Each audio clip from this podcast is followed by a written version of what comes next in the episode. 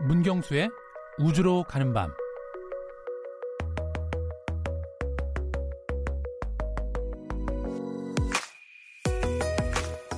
광활한 우주 공간에 우리뿐일까? 아직 외계 생명체의 존재에 대한 구체적인 증거는 발견되지 않았지만 우주에 대한 인류의 오랜 질문입니다. 개인적으로 저는 우주에도 생명체가 존재한다. 이렇게 믿고 있습니다. 네, 곧 이 질문에 대한 해답이 나올 것 같은데요. 어, 미국 현지 시간으로 월요일부터 금요일까지 미국 워싱턴에서 만여 명의 과학자들이 참가한 우주생물학 컨퍼런스가 열리고 있습니다. 외계 생명체에 대한 과학자들의 견해는 어떤지 궁금합니다.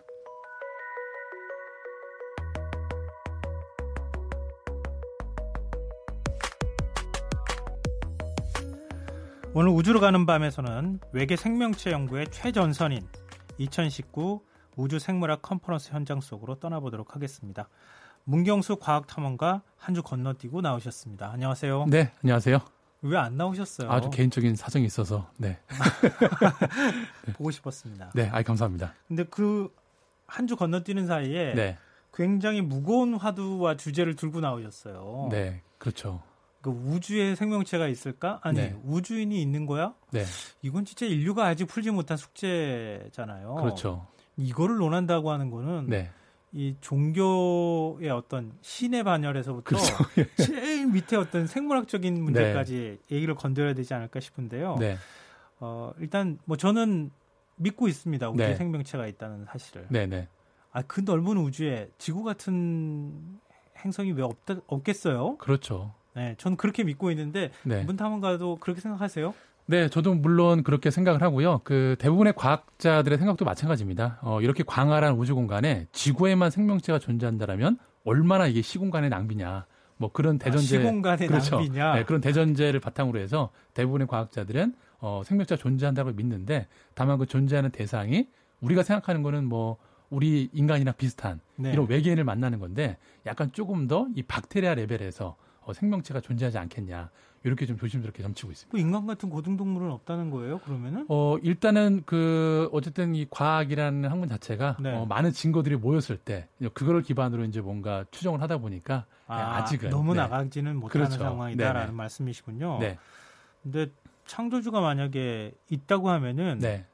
저는 틀림없이 아, 그럼요. 인간과 비슷하거나 아니면 인간하고 좀 다르게 생기더라도 네. 뭔가 고등한 생물을 만들어 놨을 거라고 생각해요. 맞습니다. 저도 그렇게 생각합니다. 우주 낭비하면 안 되니까. 그럼요. 이렇게 근데. 네.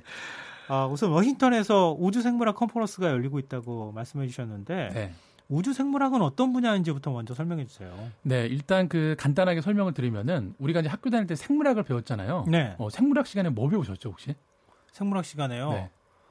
어, 가장 뭐 우리 박테리아부터 시작해 가지고 그렇죠. 뭐 식물 그리고 인간의 신 네. 이- 인간의 신체 네, 뭐 동물. 뭐 다 배우죠. 동물. 예. 네, 그래서 간단히 정리하면 생물학은 우리 지구권에 살고 있는 살아있는 생명체들을 연구하는 학문입니다. 음, 그렇죠. 네. 근데 그 앞에 우주라는 단어가 붙게 되면 어, 우리 태양계 내 혹은 태양계 밖에 있는 행성에 과거에 존재했거나 아니면 지금 존재할지도 모르는 그 생명체를 연구하는 학문이 바로 우주 생물학이거든요.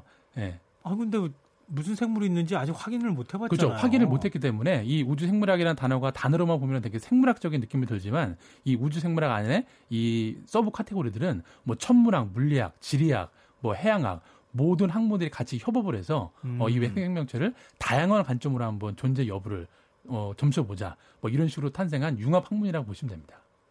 저는 지금 단계에서는 고고하게 가깝지 않을까 싶은데요. 어, 그렇죠. 우주 고고학이라고 부를 수도 있죠. 네, 그 증거들을 흔적을, 흔적을. 찾는 것이니까. 그렇죠, 맞습니다. 네. 살아있는 생명체는 아직 본 적도 없고 네. 하니까 그렇죠. 어, 그때 어떤 생명체가 살았는지를 일단 찾아내야 그 다음에 뭐 추론을 하던가 그렇죠. 다양한 뭐? 생물학적, 지질학적 그런 증거들을 찾아내는 학문이라고 보시면 되죠. 네. 네. 저를 좀 초청해 주시면은 제가. 네. 근데 우주론에 대한 이제 다양한 논의가 뭐 이렇게 진행이 되고 있다라는 게 흥미로운데요. 네. 음, 올해 특히 주목할 만한 주제가 있었습니까? 네, 일단 그 내년 7월 달에 그 일전에도 소개를 해드렸지만 이 마스 2020이라는 새로운 화성 탐사선이 내년 7월에 화성으로 떠나기 때문에 네. 어, 이것과 관련된 것들이 많은 이슈가 됐었고요. 어, 특히나 어, 이렇게 화성에 가서 그 아무래도 지구랑 다른 극한 환경이다 보니까 어, 지구에도 이렇게 극한 환경들이 많이 있습니다. 네, 음. 그런 극한 환경에 사는 생명계 현상을 연구해서 그런 것들을 좀 발표를 하면서 화성에도 아마 이와 유사한 극한 환경들이 있다라면 어, 그런 곳에도 생명체가 존재하지 않겠냐라는 것들이 많이 이슈가 됐고요. 그리고 또 하나는 그 지난 일요일 날 나사에서 중대 발표가 있었는데 네. 어, 화성 대기에서 어, 메탄 가스를 검출했다라는 예, 그런 그 음. 그 보도가 있어서 네. 어, 그 부분도 되게 주목할 만한 이슈로 어, 논의가 됐었습니다. 그 메탄가스 얘기로 가면요, 네. 진짜 할 말이 많아지니까요. 네네. 일단 먼저 궁금증 하나를 좀 풀어, 풀어놓고 네. 그 다음에 좀 얘기를 했으면 좋겠는데요. 그러니까 극한 환경이라고 얘기를 하면 네. 주로 지구에서 남극이나 뭐 심해 이런 그렇죠. 것들이 연상이 되잖아요. 네. 어, 극한 환경이라고 하면 또 어떤 곳을 연상할 수 있을까요? 어, 일단 그 크게 한 네 가지 정도로 볼 수가 있는데요. 네. 일단 우리가 저 미국에 가면 옐로스톤 국립공원이라고 많이 들어보셨죠? 음, 네. 네. 거기 가면은 아주 뜨거운 간헐천이 있습니다. 네. 뭐 노란색, 막 주황색으로 되어 있는 네, 그 간헐천에 온도가 약 180도쯤 되는데요. 네. 여기에도 생명체가 살까 안 살까요? 음, 살겠죠. 네, 당연히 존재합니다. 네.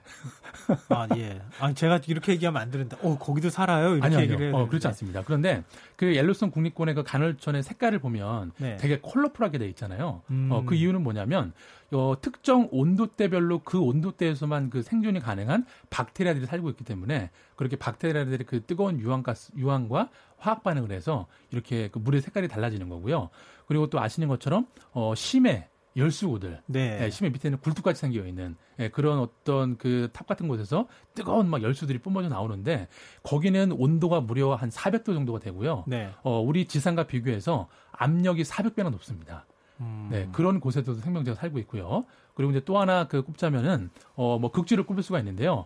어, 남극 같은 경우에도 그 남극의 빙하가 어, 뭐 많은 분들이 아시겠지만 어, 물이 얼어서 만들어진 게 아니고 오랜 시간 동안 눈이 쌓이고 쌓이고 예, 눌려서 그 압력을 받아서 만들어진 게 빙하인데 이 남극 빙하의 그 두께를 재보면 뭐 정말 두꺼운 거는 뭐 수킬로미터 이상 되는 것도 네. 있는데요. 그렇게 단단한 그 빙하 안에도 조금이라도 틈이 있으면 여지없이 거기에 박테리아들이 살고 있다는 거죠. 네. 네. 그래서 이런 곳에 사는 어떤 그 박테리아들을 연구를 하면 어, 지구랑 뭐 대기랑 환경 조건이 다르더라도 생명체가 존재할 수 있다. 뭐 이런 식으로 유추를 할 수가 있기 때문에 음. 이런 극한 환경에 대한 연구들이 어, 외계 생명체 연구에서 아주 중요한 포션을 차지하고 있습니다.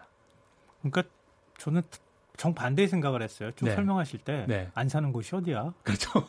그 말이 정답이죠. 네, 네. 다 사는 거 아닌가? 네. 네. 그러면은 뭐 다른 외계의 어떤 생명체나 네. 이런 것들도 외계 행성이든 네. 어떤 곳이든 살 수 있는 환경만 만들어지면 얼마든지 있을 수 있다. 어, 그렇죠. 지구랑 환경이 완전 다른 형태의 어떤 생명체가 존재할 수도 있는 거고요. 그리고 실제로 이렇게 우주생물학 컨퍼런스에서는 이런 외계 생명체라는 대상이 뭔가 우리가 과학적으로만 뭔가 풀 수 있는 주제가 아니기 때문에 네. 실제로 현장에 가보면은 철학자, 뭐 과학 윤리학자, 다양한 사람들이 머리를 맞대고 그런 외계 생명체에 대한 다양한 또 논의들을 하고 있습니다. 철학자는 무슨 얘기합니까? 어, 이를테면 이런 거겠죠. 뭐 만약에 어, 우리가 이제 그 다른 행성에 살고 있는 생명체를 만난다라면 우리가 생명의 정의를 다시 써야 되고 그리고 또 실제로 어, 그, 그 대상에 대한 정보가 없잖아요. 네. 근데 만약에 우리가 외계 생명체 처음 만났다. 그러면 뭐라고 대답을 해야 되는지 뭐 이런 부분부터 아주 뭐 다양한 논의들이 이루어지고 있죠. 아, 그 흥미로운 부분인데요. 네. 우리가 외계인을 만났다 그러면 그렇죠. 뭐라고 처음 대화를 해야 될지. 네. 겉보, 겉모습은 되게 귀엽게 생겼는데 어, 괜히 귀엽다고 해서 이렇게 쓰다듬다가 또 뭐 괴물처럼 변할 수도 있는 갑자기 거니까. 이렇게 총을 딱 꺼내가지고 짠 하고 광선총에 맞아가지고 그렇죠. 잘못될 수도 있으니까요. 네. 어, 그 존재론이나 이런 맞습니다. 거 네. 있잖아요. 네. 어, 굉장히 재밌는데요. 네. 막 거기까지 얘기가 나가기는 좀 어려울 것 같고 앞서 이제 메탄가스 얘기 네, 네. 얘기하셨는데 어, 메탄가스가 왜 이렇게 주목을 받고 네. 화성에서 메탄가스 발견됐다고 하는 게 왜 네. 과학자들을 흥분시키는 원인이 될까? 아, 일단 사실 이 메탄가스가 정말 중요한 그 요소인데요. 네. 일단 그 2000년대 초반에 어, 나사에서도 이제 그 예산 문제 때문에 네. 화성 탐사를 중단할 위기에 처했었습니다. 음. 그런데 화성에 그 전에 발사됐던 Mars Express라는 이 궤도 탐사선이 있었는데 네. 이 탐사선이 화성 대기에서 소량의 메탄가스를 그 분석을 해낸 거예요. 존재한다라는 거. 네. 근데 왜 메탄가스가 중요하냐면 우리가 흔히 그 학교 다닐 때 우스갯소리로 메탄가스를 뭐에 많이 비유했죠? 뭐 이를테면 방귀. 방귀. 네, 네. 방귀죠. 맞습니다. 그래서 아니면 쓰레기나 그렇죠. 네. 그래도 실제로 어, 지구에서 만들어지는 메탄가스의 약 80% 이상이 소나 말 같은 음. 동물들이 끼는 방귀, 네. 그리고 개미들이 또 뱉어내는 그 메탄가스, 그리고 쓰레기 매립장에서 나오는 메탄가스들 이런 것들을 통해서 만들어지는데 그런 메탄가스가 화성 대기에서 어, 검출이 됐다는 얘기는 뭐냐면 화성에서 뭔가 지속적으로 메탄가스를 만들어내는 메커니즘이 존재한다라는 거죠. 그게 생물학적인 현상이든 아니면 어떤 지각 변동에 의한 현상이든 간에 음. 그렇기 때문에 어, 이 꺼져가던 화성 탐사가 이 메탄가스의 발견으로 다시 예, 힘을 받았다라고 해도 과언이 아니기 때문에 어, 메탄가스 검출은 늘 중요한 이슈입니다. 화성에서. 박테리아만 있어도 메탄가스가 나, 발생할 수가 있나요? 어, 그럼요. 아, 박테리아만 네네, 있어도요? 그렇죠. 네. 아, 뭐 소 같은 생명체가 없어도? 그렇죠, 그렇죠. 실제로 지구에서도 개미가 그 뿜어내는 박, 그 메탄가스의 양이 전체 비율의 15%를 차지합니다. 15%요? 개미가 개미도 그러면은 트림을 하나요? 어, 트림이 아니고 그 개미가 어쨌든 그 장내 미생물이 많이 존재하기 때문에 네. 이 친구들도 어쨌든 뭐 소화 과정들이 있을 거 아니에요. 네. 그 과정에서 나오는 분비물들이 다 대기 중으로 올라가면 게 메탄가스가 되는 거죠. 아, 저는 그 네. 개미산이라고 하잖아요. 네. 개미를 핥으면은 그렇죠. 이렇게 나오는. 네. 그것만 생각했는데 개미가 그런 식으로 해서 메탄가스를 만든다는 거 처음 들어봤어요. 진짜. 일단 더 중요한 거는 그 만약에 외계인이 지구에 와서 어, 첫 번째 교신을 할 생명체를 찾는다라면 어, 우리는 당연히 인간이라고 생각을 하지만 네. 사실 개체 수로만 보면 개미가 제일 많기 때문에 아마 외계인들은 어, 지구가 개미의 행성으로 알 겁니다. 그 굉장히 흥미로운 접근인데요. 어, 이 행성에 와서 다 보니까 네. 개미가 제일 많이 사는 행성이네. 네. 자, 우리 개미랑 대화를 시도해 볼까? 그렇죠. 그에 비하면 사람은 정말 뭐 몇십억밖에 안 되니까. 어, 네. 그러니까 과학자들은 진짜 그런 면에 있어서 좀 네. 전혀 다른 상상력이나 이런 것들이 좀 필요하지 않을까 싶은 생각도 드는데요. 네. 근데 메탄이 또 안 나온다는 얘기도 있던데요? 어, 네, 사실 그 이번에 그 메탄 검출이 되게 큰 이슈로 떠오른 건 뭐냐면은 어, 실제로 이제 그 지난 일요일 날 어, 화성에 가 있는 큐리오서티 탐사 로봇이 어, 자기 그 몸에 달려 있는 이 레이저 분광기로 검출을 네, 갖고 네. 어, 대기 중에 있는 10억 분자 중에서 21개의 농도의 메탄을 포착을 했습니다. PPB라고 그렇죠, 그렇죠. PPBV라고 하죠. 예. 근데 이게 왜 그 되게 이슈가 되는 거냐면 사실 이전에 갔던 어떤 탐사선들이 발견했던 거는 이 10억 분자를 기준으로 했을 때 뭐 7개, 뭐 과거에는 뭐 1개 이 정도 수준으로 검출을 했는데 네. 어쨌든 이 연구 장비의 그 기술이 네. 더 발달되면서 더 많은 것들이 검출이 됐기 때문에 과거에는 그냥 흔한 뭐 어떤 현상인지는 모르겠지만 그냥 우연으로서 발견된 걸 수도 있다라고 했는데 이 정도 규모의 그 메탄이 검출된 거는 처음이기 때문에 지금 되게 중요한 이슈가 되고 있는 거죠. 근데 잠깐 검출이 됐다가 또 아, 검출이 안 됐다면서요? 어, 안 된 것도 맞기는 맞는데요. 그래서 네. 뭐 논쟁들도 많이 있는데 사실 이게 그냥 일시적인 현상으로 된 게 아니고 뭐 지난 한 20년을 거치고 봤을 때 음. 주기적으로 이런 메탄가스가 네. 관측이 됐기 때문에 어, 우리가 사실 또 탐사를 했다고 가는 곳들이 어, 특정 지역들만 또 주로 갔기 때문에 음. 그딱 가보지 않은 부분도 알 수가 없는 거잖아요. 네. 네 그렇기 때문에 어, 반대편이나 또 다른 지역에 가서 그 조사를 해보면 또 또 다른 결과가 나올 수 있는 거기 때문에 뭐 여전히 메탄은 현재 진행형이고요. 그러면은 그 메탄이 생명체가 있다고 하는 흔적이라고 네. 하면은 만약에 생명체가 없다 그러면 화성 대기가 그래도 조금은 있잖아요. 네네. 대기에 그러면 메탄이 전혀 없어야 되는 거예요? 어, 전혀 없어야 되는 건데요. 아까도 말씀을 드렸지만 이 메탄가스가 만들어지는 게 이렇게 생명체 혁명 현상에 의해서 만들어질 수도 있고 어, 화성의 과거에 화산 활동이 있었잖아요. 네. 어, 실제로 지구에는 또 일 소량의 그런 그 메탄가스들은 화산이 분출할 때 어, 그 분화구를 통해서 나오는 경우도 있습니다. 네. 예, 지, 지각 밑에 담겨져 있던. 예. 예, 그렇기 때문에 어, 생명 현상이 아니더라도 어, 여전히 지금 그 화성의 그 지각이 죽어 있는 게 아니고 음. 여전히 지질 현상이 벌어지고 있다. 뭐 판이 움직이고 있다. 이런 것들도 예측을 할 수 있는 거기 때문에 어, 이번 결과가 또 되게 남다른 거죠. 근데 생명체가 있다고 우리가 확정적으로 말할 수는 네, 없지만 그렇죠. 어찌됐든 지각 활동이든 그렇죠. 생명체의 흔적이든 간에 네네. 굉장히 중요한 발견을 한 것은 그렇죠. 분명하다. 그러니까 그래서 과학자들은 굉장히 흥분하고 있다. 이제 이런 네, 말씀이신데요. 맞습니다. 네.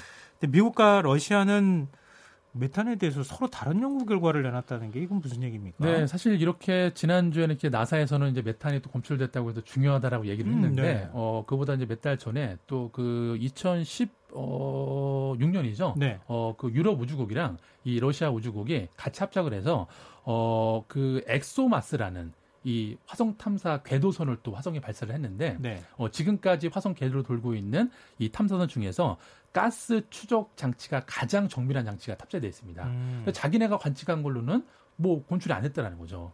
아 러시아가 하고 유럽이 관, 그 그렇죠, 관측했을 때는 네. 메탄이 없었다는 거예요. 그렇죠. 근데 또 맹점은 뭐냐면 이 궤도선들은 그 대기 중에 있는 메탄 농도를 검출하는 거고요. 네. 이 큐리오서티는 지표면에 있다 보니까 네. 어, 조금 더 그 고도가 다르죠. 음. 그래서 또 관측할 수 있는 범위가 다르기 때문에 어, 요것도 뭐 약간 뭐 모르긴 몰라도 아무래도 이 두 나라가 음. 예, 우주 개발에서 되게 또 팽팽한 신경전을 하고 있기 때문에 뭐 그런 관점의 또 느낌도 있지 않나 그런 전망도 좀 조심 스럽게 근데 과학은. 이념이 아니잖아요. 네, 이념이 아니긴 하더라도 어, 사실 너무 지난 50년 동안 뭐 나사가 주도적으로 예, 화성 탐사에 거의 뭐 압승을 거뒀기 때문에 네. 예, 아직 뭐 유럽이나 러시아에서는 지표면에 탐사선을 착륙시키지 못한 게 그런 게 좀 한으로 남았을 수는 있죠.